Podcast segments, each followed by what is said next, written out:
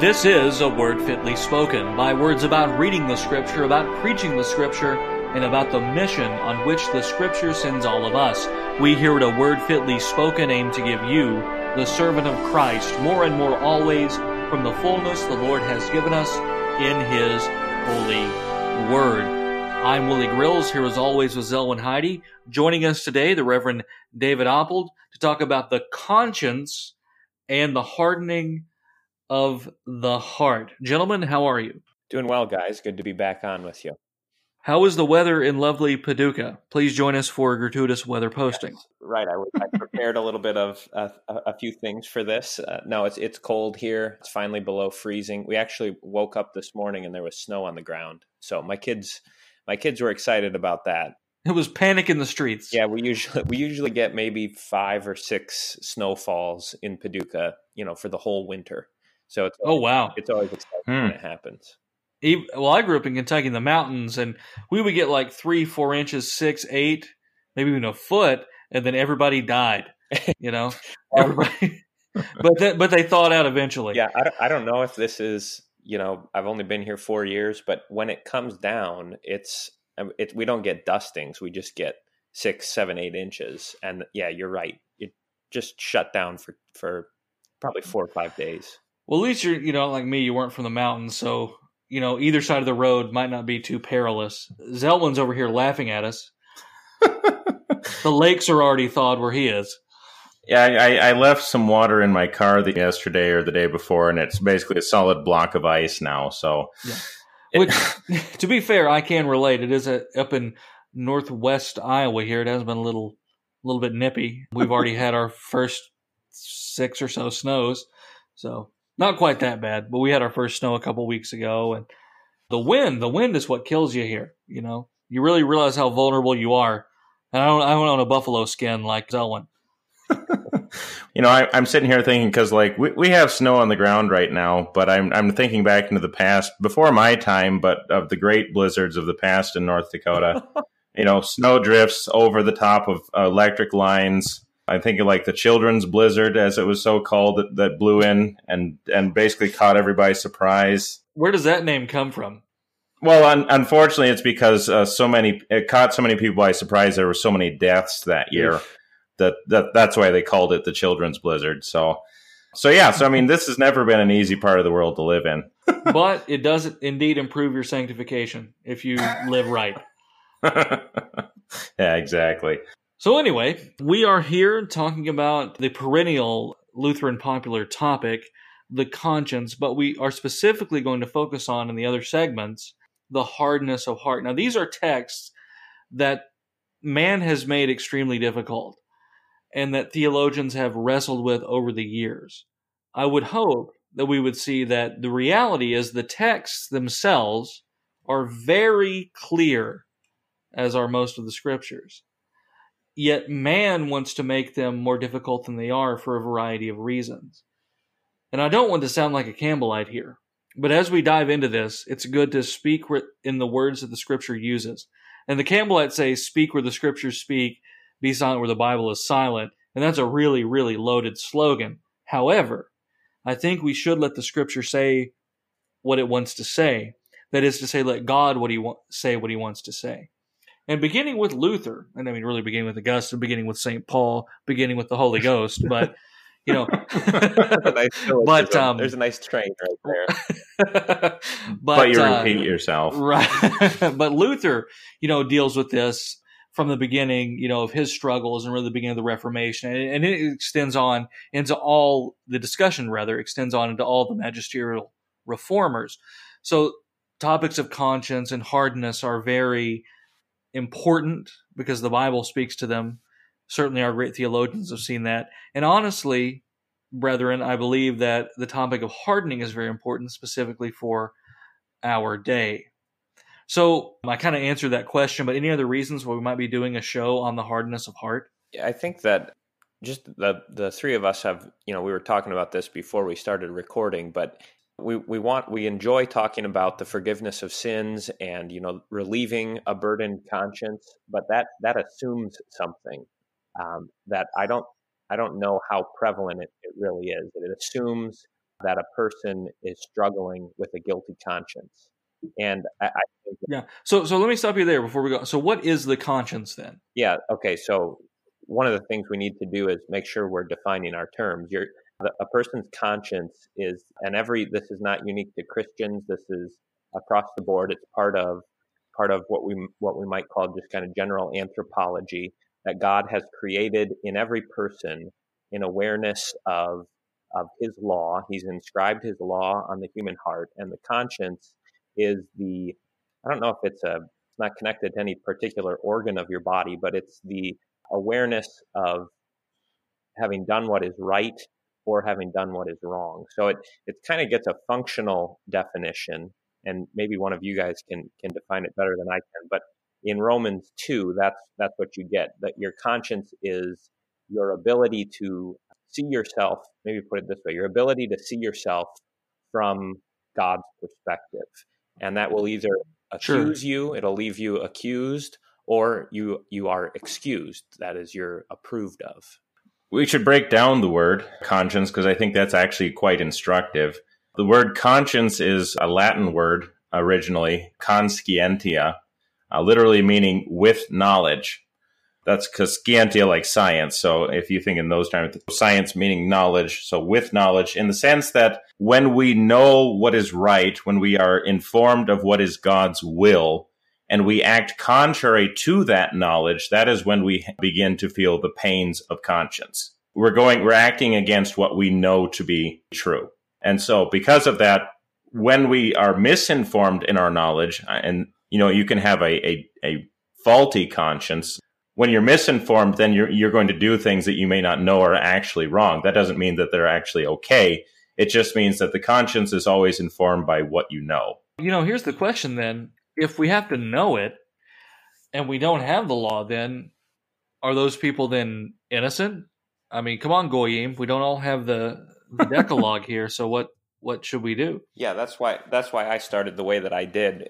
In Romans yeah. two, you get this, you get that very question brought up, and Paul says, "Those who do not have the law, even they know what is right." So, so every person, it can be darkened, and it certainly has been darkened our our knowledge of God's will. But I think we I think that every person is created with knowledge both of the content of God's law and of its function on us right? So this is what what we would typically refer to as natural law. Conscience goes I think very closely with natural law. And so you get other places in Romans is, is really the best place to go for all of this whole episode. But unbelievers know the truth and they suppress it in unrighteousness. So no one can stand, no one can claim, well, I just didn't know. No no one can can say, you know, I'm just completely ignorant of these things, so I have an excuse. There there are no excuses. Right. And, and Romans 1 is is really clear. The wrath of God is revealed from heaven against all ungodliness and unrighteousness of men who hold the truth in unrighteousness, because that which may be known of God is manifest in them, for God has shown it to them. And then he goes into this, what we would call a natural law argument, which I would caution against relying on too much to, you know, our political sphere here. But yeah, they're without excuse. The Bible literally says that. And, and it's, it's not up for debate. The invisible things of him from creation are clearly seen, being understood by the things that are made, even his eternal power and Godhead, which is interesting, so that they are without excuse. Mm-hmm. And and I know I know newer translations are going to say divine nature, but still something of the person of God is known in all of creation, not so that they may now they become a righteousness unto themselves as Paul says in Romans. But what does that mean? That they make their own they they under they perceive something of the moral law and then they still transgress it because all are by nature thanks to our father Adam transgressors. Yeah, and and so what we're we're what we're not saying, maybe we should we should specify this. We're not saying that every person knows all the specifics of God's law. For that you actually do need special revelation, right? But there is a natural revealed, there is some content that is created, ingrained in us, inscribed on our hearts, and that informs every person's conscience. So every person has a conscience and every person has a conscience that is at least in some way informed of God's law. Now they now we can suppress that knowledge and people do. They suppress it in unrighteousness and then that begins this process of hardening that we're going to talk about and God hands them over to that and so they become even more futile in their thinking and then you get all kinds of deviations that people think oh i'm i'm actually doing what is right when they are in flagrant violation of God. Yeah, if, if I may steer this a bit, let's start with Adam and just go through all of Genesis. No. So we start with Adam, and there is the first transgression. And in Adam, all men have been judged. They have been judged guilty in a legal sense. The consequences of that are death, number one. But what is the other consequence of original sin? The darkening of our knowledge. Yeah, yeah. That our hearts and our minds, our eyes and ears, and all of our senses have been obscured by sin. The Bible testifies, as we just read in Romans, that men have this natural knowledge of God's law. But no society, through natural law, has built anything close to perfection or close to righteous. I mean, we can LARP about Plato and the Greeks all we want, but all you need is a is a level one history primer to see that there's no true righteousness there. You can look at all the great societies apart from the knowledge of the true God and, and see what, what they've built up. So, what does that tell us? That apart from a revelation from God, the conscience is left in darkness. The heart is left obscured. The mind is left darkened. So, what does that say then for the whole Mass? That on our own, by nature, we cannot come to God. We cannot rightly perceive the things of God. We can only perceive in some manner what is right, the good we ought to do, and then ultimately fail. Now, in a worldly sense, yes, we can do good, and we see that in society. So, what is what is that function then? All of society that matters throughout the world have had groups of law. Okay. And typically that law, you know, when it comes to marriage, it's looked a little weird. You know, it's very, looked very different. But when it comes to things like murder, theft, that sort of thing, societies have been fairly consistent, right, guys? Yeah, and even even marriage, right? Every every society has recognized marriage. Now, again, this yeah. the specifics. You're right. They get you get some weird stuff going on, but everybody recognizes some institution like marriage. Absolutely. So that is the state the world is in. And what does that tell us? That in His mercy, God has provided some measure of knowledge so that everything doesn't spiral into chaos. But it also tells us this that in God's holiness and in God's wisdom and in God's righteousness, He has judged us guilty through Adam. That no man is made righteous by the works of the law, by the works of men. And it's not so much that they aren't, which is true, but they indeed cannot be made righteous by the works of the law because their minds and their hearts are darkened. They can only condemn themselves in their unrighteousness before the righteousness of our holy God. And that's where we have to start from. The conscience is never stricken by any other means other than a true contrition, a Christian knowing that they have transgressed the law of God. And what I'm doing and what I'm sitting up here and what I'm trying to explain is there is no pygmy in the cave with true contrition. There is no anonymous Christian because all you have to do is read a couple more chapters ahead in Romans into 10 and beyond where it's it's talking about the necessity of preaching the gospel and the necessity of hearing the gospel and the necessity of believing the gospel. And we see the prototypical version of that in the people of Israel. And I suppose you could say too in the covenant in Genesis 3:15, the covenant of Noah, covenant of Abraham. Okay? There has to be revelation special revelation, explicit revelation for salvation to be imparted. And there has to be special revelation for true contrition, for a truly pricked conscience to be present. What do you guys think about that? I think I think that's true. The reason that I that I think that this episode is is really important is because whether or not that happens, people are still being driven by their consciences, right? So Yes. so Yes. what you're describing is the the conversion of a person or conscience working as it ought to work. Is that is God's law is preached and heard and I'm convicted of my sins and I'm brought to repentance. But hardening the connection between the hardness of heart and the conscience I think works like this is that your conscience your conscience accuses you you know that you have not done what you ought to do and instead of repentance you take some other route which only leads to, that's what then leads to the process of hardening and that's that's what Yeah. we see in the unbelieving world and we also see it in ourselves at different times in our lives where you you try to avoid repentance and what you're left with is this conscience that that you're trying to soothe or pacify or silence in some other way than than what God actually wants. Because if you have a conscience that is becoming hardened, you have something that's basically not functioning in the way that it's supposed to.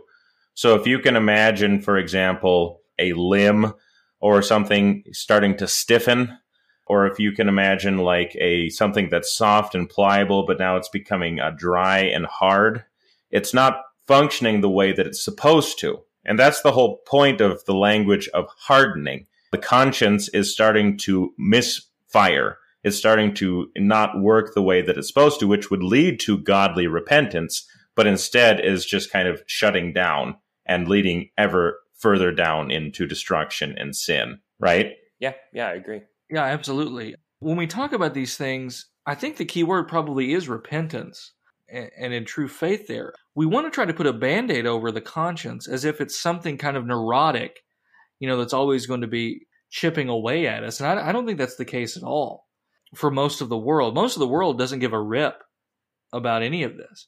And the sad thing is, many professing Christians don't give a rip about the will of God or the law of God.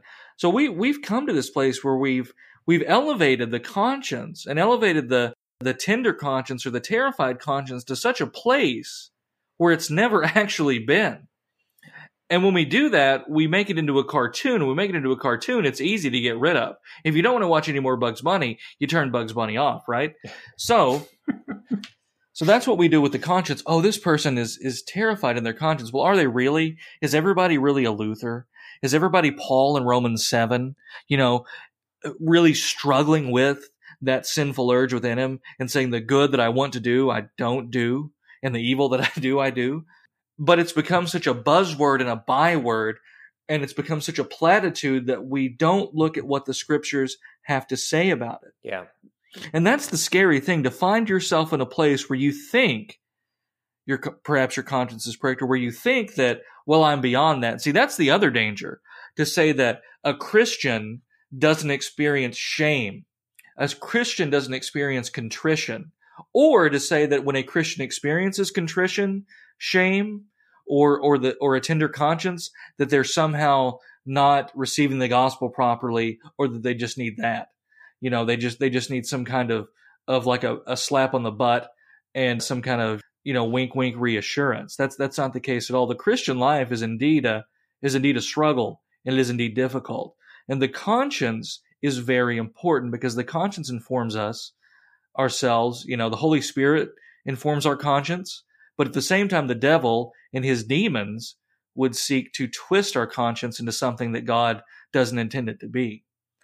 And we don't want to find ourselves in either of those, or we don't want to find ourselves on the side of the devil. We want to be sure that we are seeking the guidance of the of the Holy Spirit. There's so there's so much in what you just said, Willie. That's so good. Let me let me just. I know we're probably coming up on a break. Let me just. Hey, it's our podcast. We can go as long as we Okay, want. let me pick up on two things then. First one is we don't want to confuse conscience with bad feelings or low self esteem. Right? A guilty conscience is a different thing than low self esteem.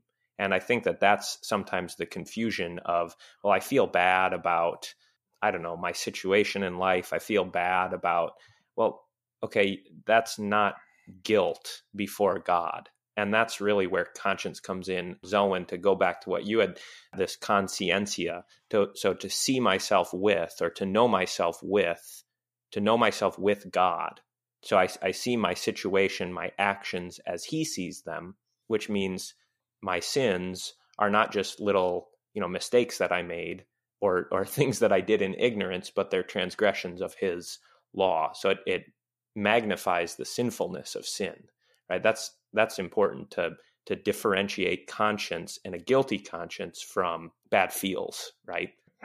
now right. what the other thing Willie that that I think is is useful in what you're saying there is the fact that people tune out their conscience because it, it it's not really hitting home when we talk about it because people aren't they don't have that that sense of themselves be standing and living out their life before God's judgment seat right and and that's really you have to have that awareness of God to have any to have any guilt or shame and like you said that those can be really good things guilt and shame if they're if they're true guilt and true shame are actually good things for a Christian, right? Now, how you deal with them, they can be mishandled and they can be abused by by the devil, but they they also are the beginnings of a proper conversion and they're the beginnings of ongoing sanctification. Very good. All right, on the other side of the break, we're going to talk about some specific scriptural examples, how to perceive them, what we ought to do with them. We'll be right back with more Word Fitly Spoken.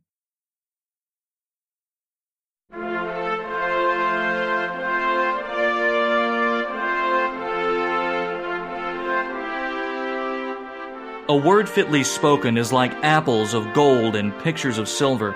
The fear of the Lord is the beginning of wisdom, and the knowledge of the Holy One is understanding. The Word, front and center, in doctrine, in history, in life. That's the mission of a word fitly spoken. We've got more on the way. Stay tuned. We'll be right back.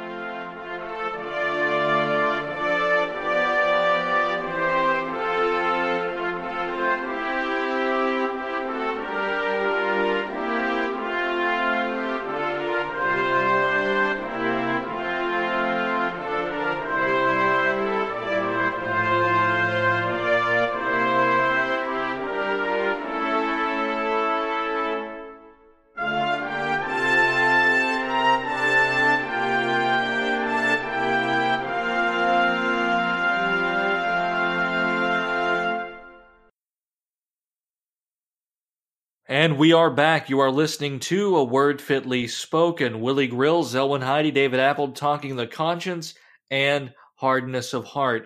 The first thing we're going to do in this segment is look at specific biblical examples. So, the first and most notorious is the example of Pharaoh. Now, Zelwyn is our resident expert on Egyptian history. Uh, what is the speci- uh, an Egyptologist, if you will? So, Zelwyn, why don't you tell us a little bit? Why don't you describe an a typical Egyptian to us? What would what would Egyptian life be like in religion? Yeah, basically, you have in Egyptian thought a duality. Okay, and this kind of permeates everything. So, whereas you have Upper Egypt, Lower Egypt, you have the red land and the the black land, which would be the the inhospitable land. You have the the river versus the the land. I mean, this this duality kind of permeates everything about Egyptian thought. And as a result, one other thing that is dual in their thinking is the world as we know it and the world of the gods. But unfortunately, there is no, there would be no connection between the two, except for one important figure, which we know as Pharaoh.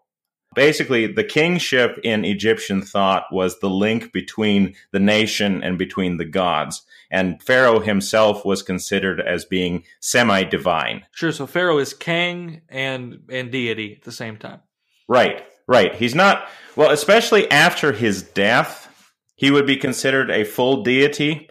And you have, for example, the building of the pyramids, or the tombs that were erected in his honor, were always done for the sake of perpetuating his existence. And this is where it might sound a little weird the Egyptians did believe in a life after death, but they believed that it could only happen as long as the physical body still existed, which is why ah. they yeah. did mummification, because as long as the body was still around, you could continue on in the afterlife.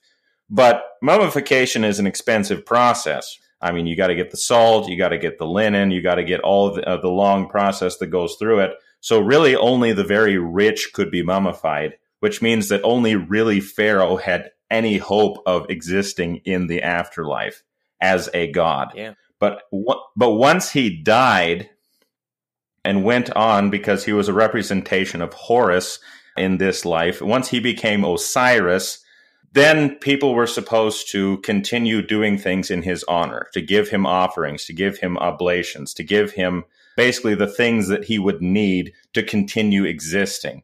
And as long as those things were in place, it would continue on.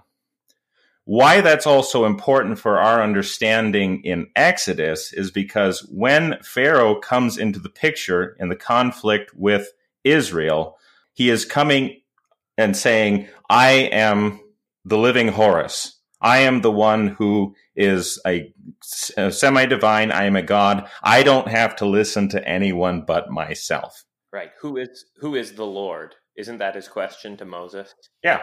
Yep. Yep.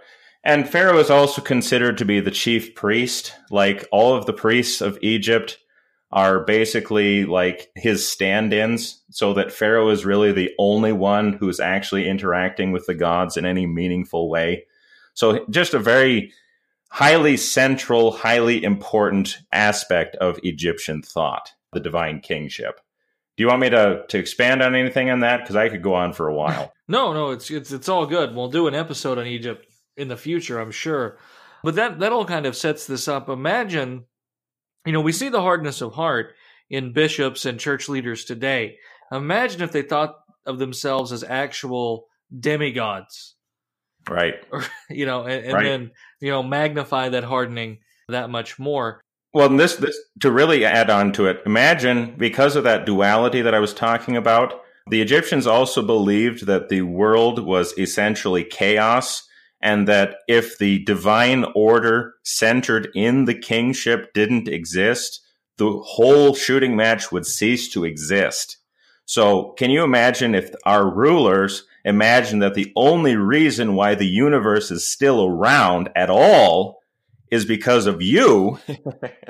Uh, what is that going to do to a man's conscience? Yeah, right. You know, you you, you would cease to have any reason to look at yourself from someone else's perspective, right? You are the center of all things. Right. Right. Little, let alone listening to some Hebrew Yeah. slaves over Right. here. So, what does happen to old Pharaoh? Well, Pharaoh, of course, is is told by Moses, you know, let God tells you, let my people go. And as David mentions, he doesn't want to listen. He says, Who is this God that I should listen to him and let your people go? And as a result, God has his, you know, raises Pharaoh up for the purpose of gaining God's glory by sending uh, the 10 plagues to basically force his hand and to show the, the, the, the glory of the Lord in bringing out his people despite Pharaoh's objections. Pharaoh's not going to stop him. Yeah. And we might have spent this whole section on Pharaoh once this gets cranked up here. a Bit of a theodicy here, right? Right. Everybody is Pharaoh does harden his heart. We do we do have that text that Pharaoh hardens his heart. And we also have the text that says, I will harden his heart. I being God in that sense. Right. Okay, so now we get into our first issue with hardening. Now, we tend to talk about hardening and conscience in the concept of, say, an individual's salvation. So, as pastors, an individual comes to you, they have a particular issue or, or whatever. But God uses hardening to accomplish his own purposes in this grand historical scheme as well. And that is where people become very uncomfortable. Because deep Right. down inside, we all have sort of a libertarian streak.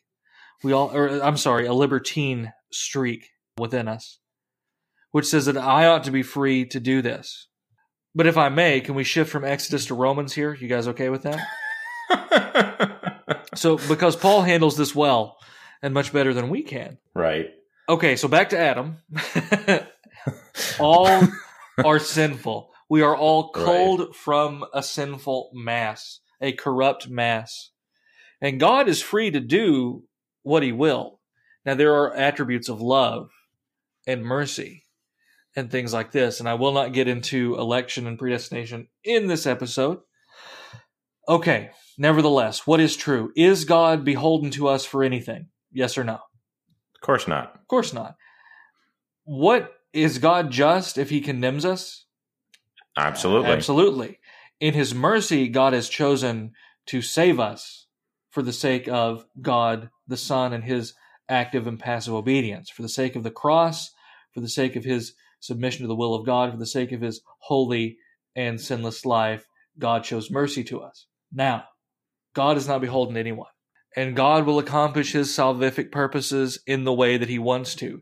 And our salvation, our salvation is pictured here in the Exodus story because God uses evil men to accomplish his purposes. Right. And it says in Romans, I mean, it is it is as clear as crystal. For this very purpose, I have raised you up, that I might show my power in you. So, excuse me, back up. Romans nine seventeen. For Scripture saith unto Pharaoh, even for this purpose have I raised you up, that I might show my power in you, and that my name might be declared throughout all the earth. Paul goes on to talk about him showing mercy on whom he have mercy, and then whom he will, he hardens. right. And that's what he does here. God is it isn't as if God is taking some innocent Christian king and making him do evil. Mhm. Perish the thought. That does not happen. God does not create fresh evil in the hearts of anyone, and he cannot create fresh evil in the hearts of anyone. Yet, nevertheless, has the potter not the power over the clay? Can he not make some vessels for honored use and another for dishonored use? And that's what happens with Pharaoh here. He hardens Pharaoh's heart. And what's the first objection that man would say to that, guys? It's not fair. Yeah. Well, well, how can he how can he say that Pharaoh's wrong? You know, who's who's resisted his will? You know, how can you know if, if God willed this to happen, you know, how how can he say how can the potter say to the clay, or excuse me, how can the clay say to the potter, Why have you made me like this? Has the potter no right over the clay to make out of the same lump one vessel for honor, another to dishonorable use? What if God, desiring to show his wrath and to make known his power, hath endured with much patience, much long suffering, vessels of wrath prepared for destruction, in order to make known the riches of his glory, for vessels of mercy, which he has prepared beforehand? If you don't like that, that's not me. That's not Grills. That's talking. That's Paul. That's, the Holy Paul. Spirit. Yeah. And so Pharaoh has been raised up, and God is perfectly within his rights to harden his heart. But what is the purpose of that hardening? To bring about the salvation of his people. Yeah, and I think I think that's actually one thing we can't overlook in both of the great instances of hardening in the Bible. Of course, we're referring to Pharaoh, but I'm also referring to the the partial hardening that has come upon Israel, which Paul will also go on to talk about. Yeah, we go from Romans 9 to Romans 11. Pretty much. Yep, pretty much. But the the whole point of the hardening in both of these cases, in the case of Pharaoh and in the case of Israel, ethnic Israel, is for the salvation of God's people. We can't overlook that fact. That's- Absolutely. this is not God being arbitrary. This is not God being vengeful or vindictive, like we might think of eh, whatever kind of abuse we might want to try to heap upon God as clay trying to speak back to the potter. This is God using Pharaoh. This is God using the Jews for the sake of the salvation Well, of and, and it's even it's clear there in Romans 9 for the scripture says to Pharaoh for this purpose I have raised you up that I might show my power in you that my name might be proclaimed into all the earth so there, there's there's the reference I mean so that salvation might be proclaimed into all the earth. And then in Romans 11 the Jews are partially hardened so that the Gentiles might come to salvation God, there is no purposeless evil or purposeless bad in the world. Even the wicked deeds of Pharaoh, see, that's the thing. Pharaoh's deeds, even though he's hardened, are still his deeds. They're still his his his evil works, and God Right. still works through them to bring about goodness. Yeah, I think that's that's you know just as I'm listening to you guys talk here, this is why I wanted to do this episode with you to just to get you guys going on on this stuff. But that's really helpful in terms of how we're how we think about hardening. It's not frustrating God's purposes Now, that doesn't mean it's a good thing, right? No one should rejoice when they see hardening or if they hear stories that are clear examples of hardening. It's not good. And yet, God can still use hardening for his purposes which is which is really kind of the point right? He he actually makes pharaoh's heart become even harder so to further his purposes. You know and i and i think this is the thing. This is touted as a difficult subject and this goes back to s- section 1 you know part 1 we were talking about. It's not a difficult subject to wrap your head around that god could do this. What's difficult for people is that they don't like it.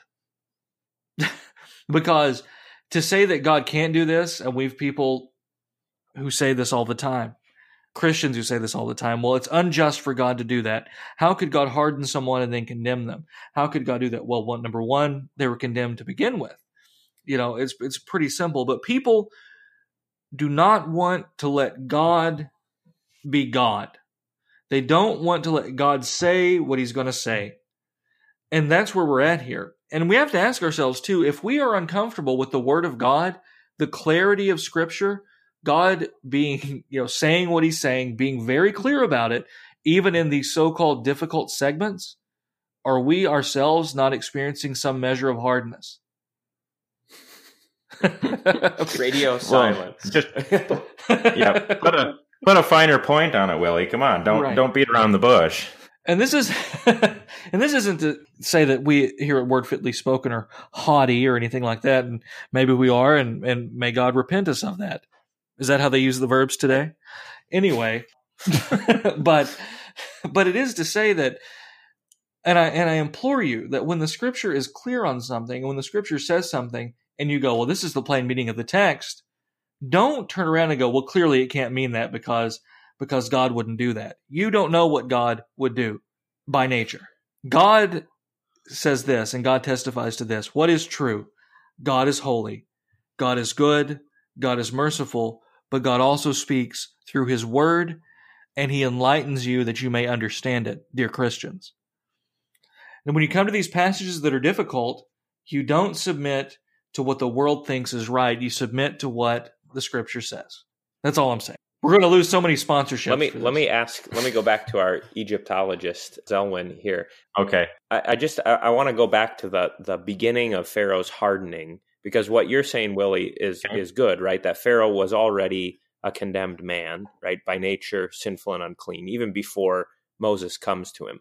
But what is the origin, or what's the first step in Pharaoh's hardening? I I, I think that's an important thing to get to see yes, God, sure, God's, yeah, God's purposes point. are at work in all of this, and He does say, "I will harden Pharaoh." But what what begins the the hardening of Pharaoh? Are you referring to the magicians of Egypt? No, Is that what well, you're getting at okay, here? I, maybe I shouldn't try to get you to guess what what I want you to say. the beginning of Pharaoh's hardening is when when he rejects God's command, "Let my people go that they may serve me," and right. he says, right. "Who is the Lord?" That I should listen to. Right. And that at that moment, now he's rejected God's word, which ought to have, you know, ought to have free course in every person's life. And that's the moment that hardening sets in. So anytime the word is rejected or questioned or set aside, that's that's the origins of hardening, right? Right. Yeah, and to hear to hear the word clearly spoken and to say no thanks is a death sentence. I mean, you're you're starting if you're not already heading down the path of hardening, you're you just took a big step in that direction. I mentioned the Egyptians because as soon as as Pharaoh rejects the the word of the Lord and says, you know, who is this God that I should listen to him? The magicians come in and they perform their counterfeit miracles so that Satan working through them confirms him in his ah, unbelief. Yeah, that's good. Yeah. Which I think is an important thing to remember here too. Do you want me to talk about the the lector priests at all? Sure, why not? I? I like it. Let's do it. All right. Go ahead. Go ahead. The, what we call the magicians, what the Bible calls the magicians, it's kind of an approximation of the word. These are the lector priests of Egypt. Basically, what that means is that the Egyptians believed so strongly in the power of the written language. That's why they inscribed their hieroglyphs on in their their tombs and stuff like that they believed that just to write something on a wall was to give it power. all of the the writings in the pyramids, all of the writings in the coffins in the tombs are actually magical spells. Are you saying that they're not alien They're not alien. signals sorry. or anything? Got it. Okay. They're not set, telling us how to build UFOs or something like that. Yeah. Bat- batteries, bruh. they they say things like snake don't come in here. Like the, the you know destroyers stay away. They're usually kind of wards and protective spells. But anyway the whole purpose of the lector priests their whole job was to kind of curate these texts which they had and to basically know all of the the magic that that they knew. Obviously we would say that's a demonic power at work and I, and of course that's absolutely true so their whole purpose in reading out their words, reading out their magical spells, is to basically create a counterfeit miracle. And Satan gives them the power to do Yeah. so, and so that that Pharaoh is hardened in his in his unbelief. Yeah, it's very interesting. These miracles of the priests, they they don't seem to be illusions. You know, like No. like what you would expect in some counterfeit revival today. These are these are actual false miracles here. Right. Yeah, and I, and I find that very very fascinating. Before the break, though, we do need to get to this hard hitting question, Zelwyn. Brendan Fraser or Boris Karloff, which is the better mummy film? Oh boy. Yeah. well, I, I love the mummy because it's basically like let's take various parts of all of Egyptian history and imagine if as if they were all at the same time. So if you had like George Washington teaming up with like John McCain to go save, I don't know, something during the Civil War. I mean, it's just it's that kind of I don't think John McCain's nonsense. saving anything this side of the border, so Yeah, well, we'll have to fair enough. another one. Um, but, but But you get my point. right, I get your point. Yeah, good stuff. Well, all right, folks, we're going to take a quick break. We'll be right back with more Word Fitly.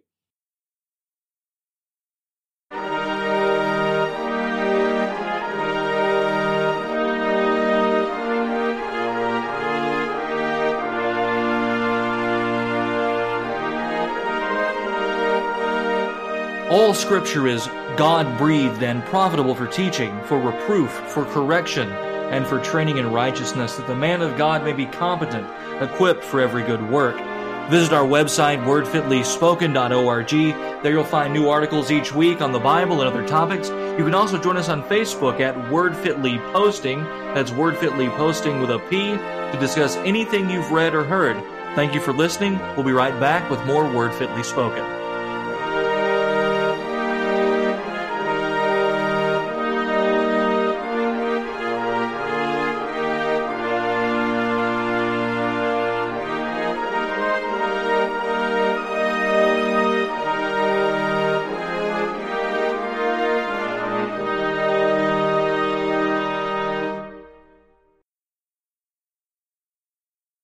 You are listening to a Word Fitly Spoken Egyptology Hour.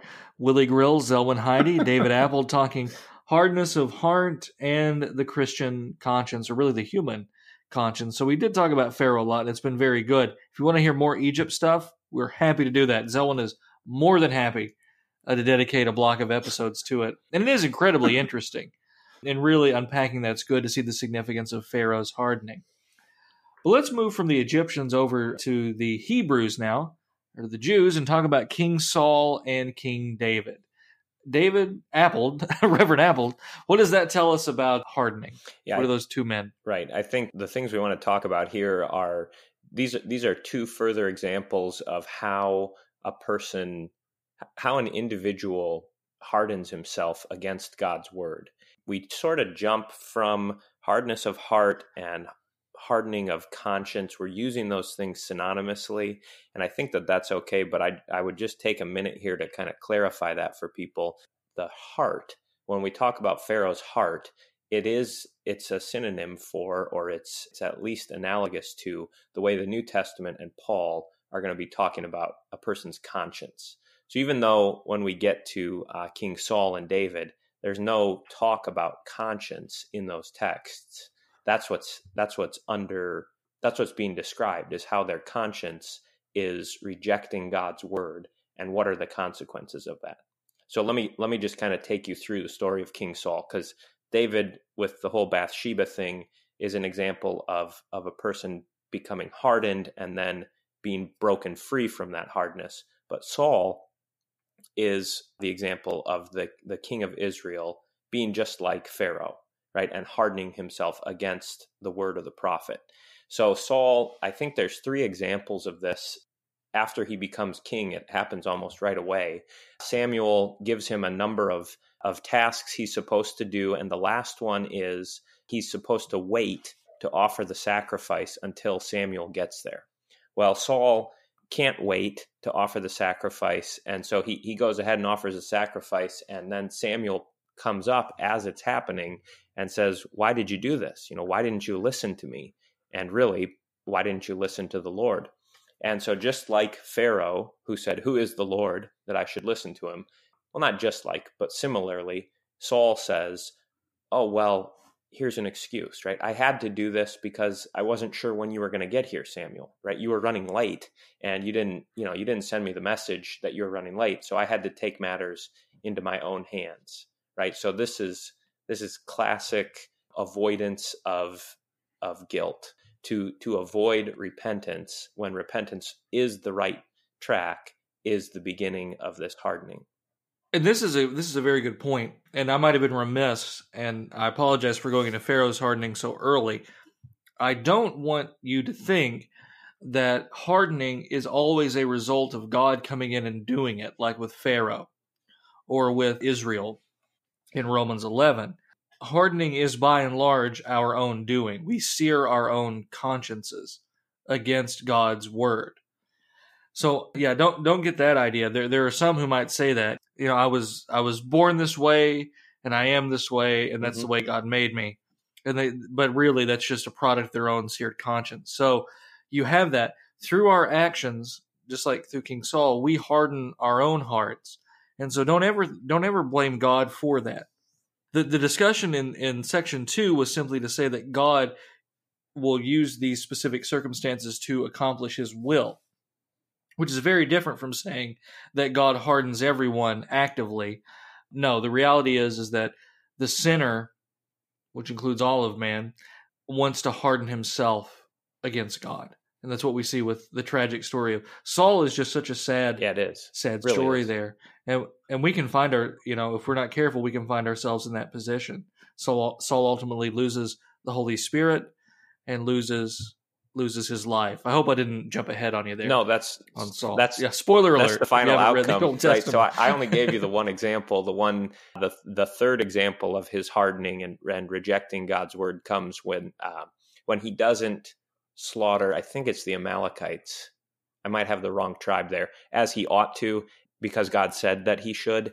And so when Samuel comes and again says, you know, why didn't you do this? Saul comes up with excuses. He actually blames uh, the people of Israel. He says, well, you know, they didn't want me to, so I didn't do it. And yeah, that's, I mean, think about that. You know, this is Saul hardening his heart by saying, I'm not going to kill this tribe here.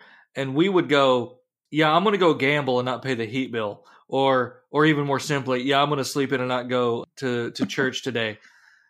You know, you think about what we reject now, we harden ourselves versus what Saul is rejecting. Kind right. of puts it in perspective a little yeah. bit. And we can't forget with Saul too, the witch of Endor. Yep, absolutely. Um, and which would be have a, a parallel, of course, with the magicians of Egypt coming in and confirming him in his in his hardness. Yeah. So. yeah. Yeah. It's almost as if when God says don't consort with sorcerers, he means it. what? Come on, God, you don't mean that in your law. That's that's that's Levitical code. yeah, good. Okay, so how about how about King David? Yeah, so David uh, also in a, a a good example of of how a what's the right way to put this? How how conscience actually drives can drive a person a guilty conscience or maybe that's not the right word for it but a hardened conscience drives a person deeper into sin sometimes. So just like pharaoh increases in hardness saul does too. Zelwyn you just mentioned at the end of his life he's become so hard to god that he's consorting with a, a sorcerer. David of course falls into sin with bathsheba and then goes on to try to cover that up um, even to the point where he he murders uh, Uriah, right? And so, okay, what does that have to do with a hardened conscience? Well, I think that that here's where you you have to see what's really going on there. Why is David trying to cover up what he's done? It's because he wants he he wants to avoid repentance, right? But his conscience we we're not told this in the text, but it's very clear. His conscience is obviously working in his mind that he's guilty. Rather than face that, rather than admit it, he's going to take steps to cover it up, right? He wants to silence that that voice that's accusing him. How do I silence this? Well, maybe if I get rid of the evidence, maybe if I, you know, get rid of the husband, maybe I well, first he says, maybe I can make it look like the kid is actually Uriah's. Uriah is more yeah. righteous than David, and so it, he has to take further steps. Well, and then ultimately the child, what happens to the child? The child dies. Yeah, as punishment uh, right. uh, for this, and and this is kind of, it seems odd to say in this context, but this is kind of the light in this story is that in the midst of David recognizing his sin, David knows why the child is taken away and yet he still has this really wonderful confession of life everlasting in the midst of all this. David is hardened, but not to the point of losing all reason, all hope, all faith. And I think that that's both a warning and then and then yet a bit of a gospel, as we like to say, in in the midst of all this. Yeah, because what and what what kind of finally gets through to him is, of course, Nathan coming and preaching to him, and then yeah. what you what you bring up, Willie, is so great because the the fruit of a, a healthy conscience, of a softened heart, right? David writes Psalm fifty one after this: "Create in me a clean heart, O God," is a person who is who accepts God's discipline of him, uh, even right. when it's painful. You know, going back to the to, to Nathan, is he accepts what God is saying to them. It's it's another way of saying he accepts the word of God. This is hope for every sinner. This is hope for for people in despair here. But the message of David is a message of repentance, it's a message a message of acknowledgement that I have transgressed against God and that now hearing his word which has cut me to the quick, which has pricked me to the heart, now I, I see what I have done and I am repenting and turning in faith toward the only wise God. And there's the message there, and there's the message for us as Christians and in our hardness. Well, even even with the child too, when David is told that the child has died, David is not saying like, "Oh God, please give him back," you know, or whatever. He accepts it and says, "You know, if yeah. if I went to him, he would not come back to me." Yeah, is there any greater evidence of Christian faith than being resigned to the will of God. no. right, right. Sorry, Zelwyn. Go proceed, sir. No, no, and that's just the point. Is that even even something that we would say like, oh, wouldn't David be praying fervently? Wouldn't he be trying to change God's mind? He just says, uh, with Job, more or less, you know, the Lord gives and the Lord takes. Blessed right. be the name of the Lord. Right. Mm-hmm. Almost as if he'd read that before or something. well, we won't get into the debate about when the book of Job was written, but oldest in the in the Old Testament. I'm calling it right now. Putting forty uh, to one uh, odds on it. Forty to one. Yeah. Well. Anyway. but yeah, I mean, this, these tremendous examples. So then, let's pivot from that then and, and talk about. We're doing a lot of Paul posting tonight, but that's okay. He wrote most of the New Testament. The Old Testament informs us. See, a problem we have when reading the Old Testament is see, we like the pastoral epistles because there's some very general pastoral advice there. The mistake we make with the Old Testament is trying to put ourselves exactly in the shoes of, say, King David. And we can't do that. I'm not the king of Israel. I never saw a lady on a rooftop and, and had her husband murdered yet. And so. uh, Willie? I'm just saying, it's Iowa. Buildings are short. Anyway, but what we learn from this are these general principles how we accept the will of God, how we ought to repent. And, instead of saying, well, eh, this so and so, you know, it's just like King David. No, you're not. I promise you, whoever you are, you're not just like King David. Promise. I promise.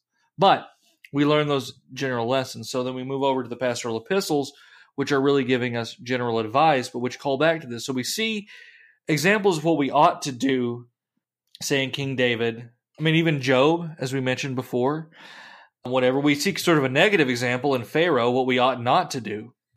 But then we move over to Paul, who actually talks about the conscience and how we ought to preserve the conscience and not to deviate from a good conscience. So, what would Paul have to say about that? Yeah, there's there's four places that where he talks about these four ways that, a conscience is. He uses the words deviated from. He uses the the word of repudiated, so you can repudiate a good conscience. You can pollute your conscience, and then maybe the one that's most at least just in the in the words it's most connected to hardness is people who sear their conscience. Right and just one one quick point so going back to the david thing again going back to never seeing a woman on the rooftop sending someone to die off of the thing. There before the grace of god go i we could all say that but here we go back now to paul who's saying be careful not to sear your consciences don't pollute your consciences lest you find yourself in the trap that of men like david and and others. Yeah. Well, so the this this is held out as this is stuff uh, and searing consciences is I think that that comes as part of what he says will take place with quite a bit of frequency in the latter days. Yeah. Now searing of conscience now we understand deviating from conscience, doing what we ought not do, polluting it, seeing things we shouldn't, but searing it is something that might be lost on us a little bit. Zelwyn, you grew up in beef country, is that correct? Correct. Yes. And you raised, you know, raising cattle. I'm really, I'm folks. I'm impressed by what Zelwyn did as a boy and a young buck up in the prairie. now, if I say, like, like, let's say, and I know you have it, you've got the best ribeye in the world, right? And you, oh, of course. And what are you going to do with that? You're going to take a really hot cast iron skillet, right? Yeah. And you're going to do what with it? Well, if you're going to sear it, you know, you got to give it the quick the quick sear before you, you know you put it down to actually cook for a yeah, while. So, so, so what does what does searing do? Well, it, it seals it in. Yeah, um, it yeah. keeps the juices in. Right, and right. Uh, makes makes the makes the steak just generally better. Right. So in the context of steak, it's good. It sears that in. But in the context of of the human heart and of sin, it sears the wickedness in. Right. Yeah. So right quick rule of thumb a blue rare, medium rare, beefsteak, very good. blue rare, medium rare conscience, not so bueno. Okay. yeah, Willie, you're pretty much you're pretty much a blue rare. You know, put it on my plate cold. This is where Zelwyn uh, reveals his fondness of well done and ketchup. What? no, no, no. And ruining a steak. I can attest to Zelwyn's meat preferences. Free range, no cage chicken. okay. I, I, will never be invited right. back now. Anyways. yeah, pretty much. But yeah, the seared conscience, we want to make sure that we are not. Searing really is, a, is sort of another, uh, it's analogy for conditioning against or even even hardening. Yeah. In its own way. Now, how would one first of all, we, we understand repudiating conscience. We see the good, we turn away. How would one pollute one's conscience? Well, I think you you can we we talked about this a little bit in the first episode, but you can pollute your conscience. You sully the way it ought to work. So you you call evil good and you call good evil. So then your your conscience is no longer being informed by what God says is right and wrong, and so you're not being accused of things that are actually sins. You're not being approved of, you know, of your good works. Yeah. Instead, so, so it's fair to say polluting leads to the searing. Oh yeah, right. I think these things are all connected yeah. to each other. Yes, absolutely. Uh, polluting would also, I think, be in line with uh, the definition of conscience, having bad knowledge. To, like you said, to call evil good or to call good evil, basically to quote unquote know something that isn't actually true and so therefore the conscience begins to malfunction. Yes, to right. become this is Romans 1 language. They became debased in their thinking. Yeah. Right. Giving themselves up to shameful passions. Right, and that's a very good point because then what you have is giving ourselves up to shameful passions.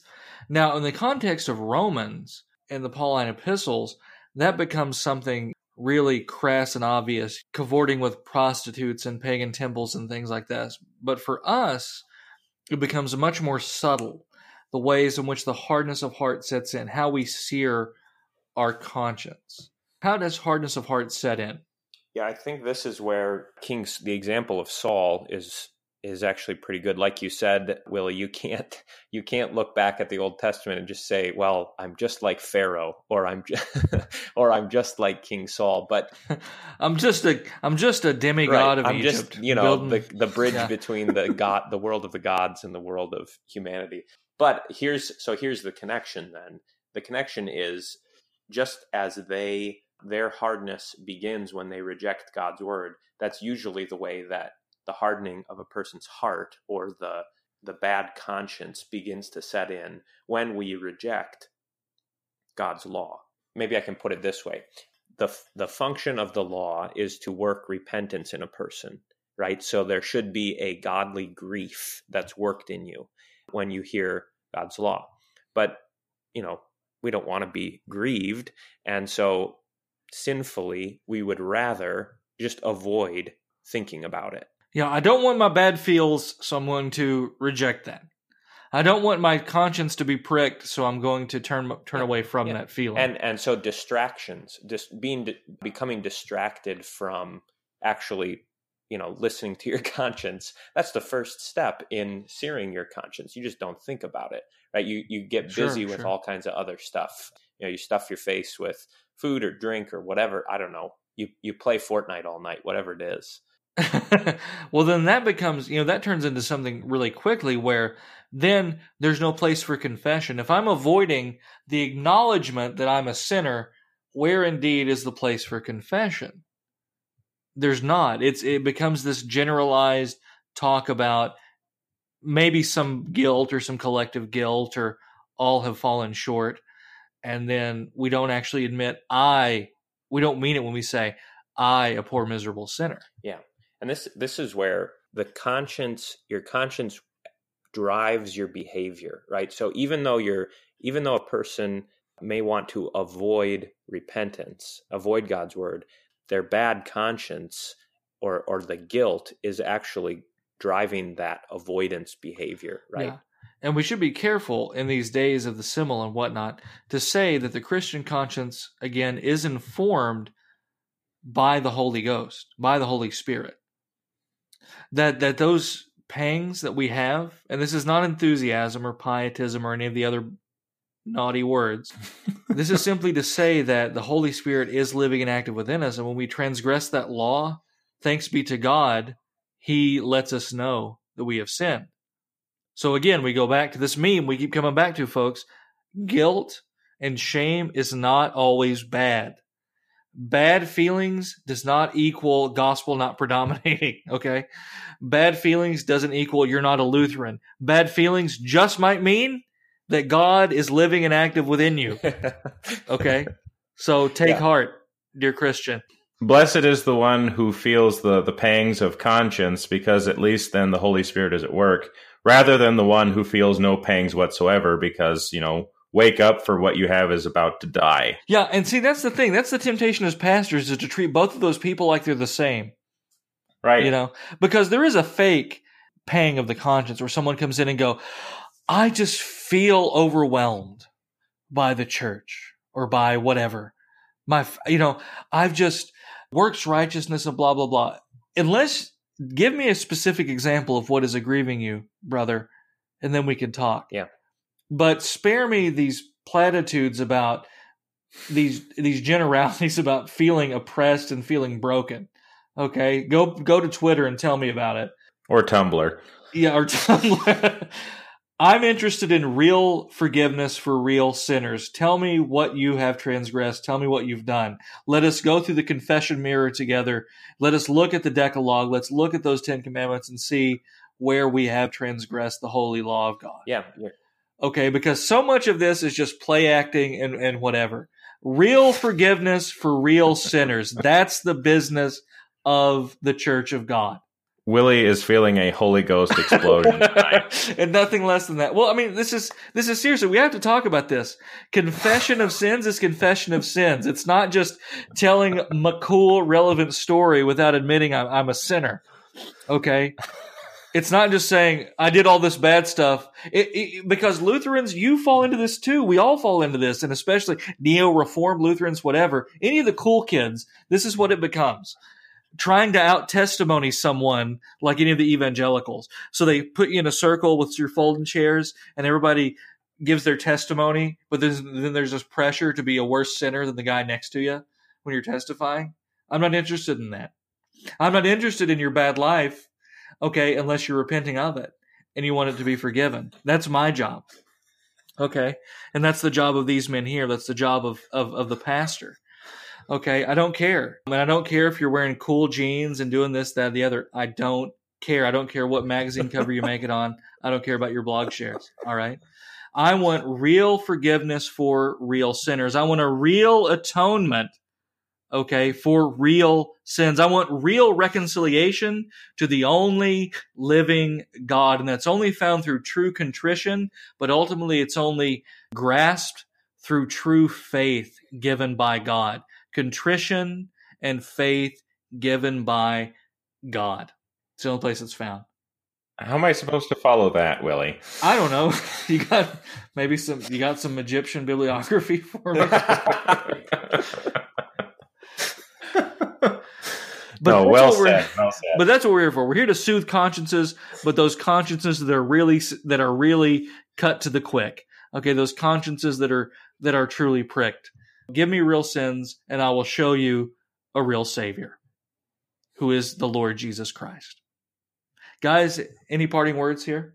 here's the here's my final salvo it won't be it won't be as good as that but um, being aware of how conscience works and how it drives a person or maybe this is the best way to say it being aware of how how people avoid and, and all of us are i say people but it it's for yourself too being aware of how you're you can falsely minister to a conscience right? Whether it's but through avoidance through what you just described as just kind of narrating what happened to you. You know, I was a victim, but never actually confessing fault, trying to make amends without seeking refuge from Christ's atonement, forming, you know, instead of being reconciled to the person who you've sinned against or to the church, you, people will run off and form you know people who will support them you, you get a little therapy group or or and that can kind of soothe the conscience or finally just to outright rationalize sin those are all ways of trying to deal with a conscience that will never work right those don't those don't bring the peace that the forgiveness of sins in Christ Jesus brings. And that's why we're interested in this whole thing. It's not because, you know, we're fascinated with hardness, but it's because we see this as a as a real danger for people all around us and something that we encounter time and time again. So we have to be aware of these things to know how can I bring people to true repentance instead of hardening. And for you, the bruised reed, the smoldering wick, the, the message is not for you. The gospel's for you. Christ Jesus died for you. Absolution is there for you. Forgiveness is there for you. The remission of sins is there for you. For you have felt and you know and you have seen what you have done. You have transgressed the law. The bruised reed, the smoldering wick, you hurt. The message of condemnation is not for you. Okay, you who turn to Christ, who look to Jesus Christ and his cross, we've only forgiveness, life, and salvation for you. We only ask the rest of you, the others, who fall into these traps set by false teachers, who fall into these snares set by the devil, to look to the Word of God and see where you fall, where you stand. But the gospel is there for you. Christ is there for you, but only for real sin and only through a real Savior. This is a word fitly spoken. If you like what you heard and want to learn more, check us out, wordfitlyspoken.org. Check us out, facebook.com slash wordfitly or Twitter at wordfitly. We also have Facebook discussion group, Wordfitly Posting. That's Wordfitly Posting with a P. I'm Willie Grills here with Zelwyn Heide and David Appold. God love you and God bless.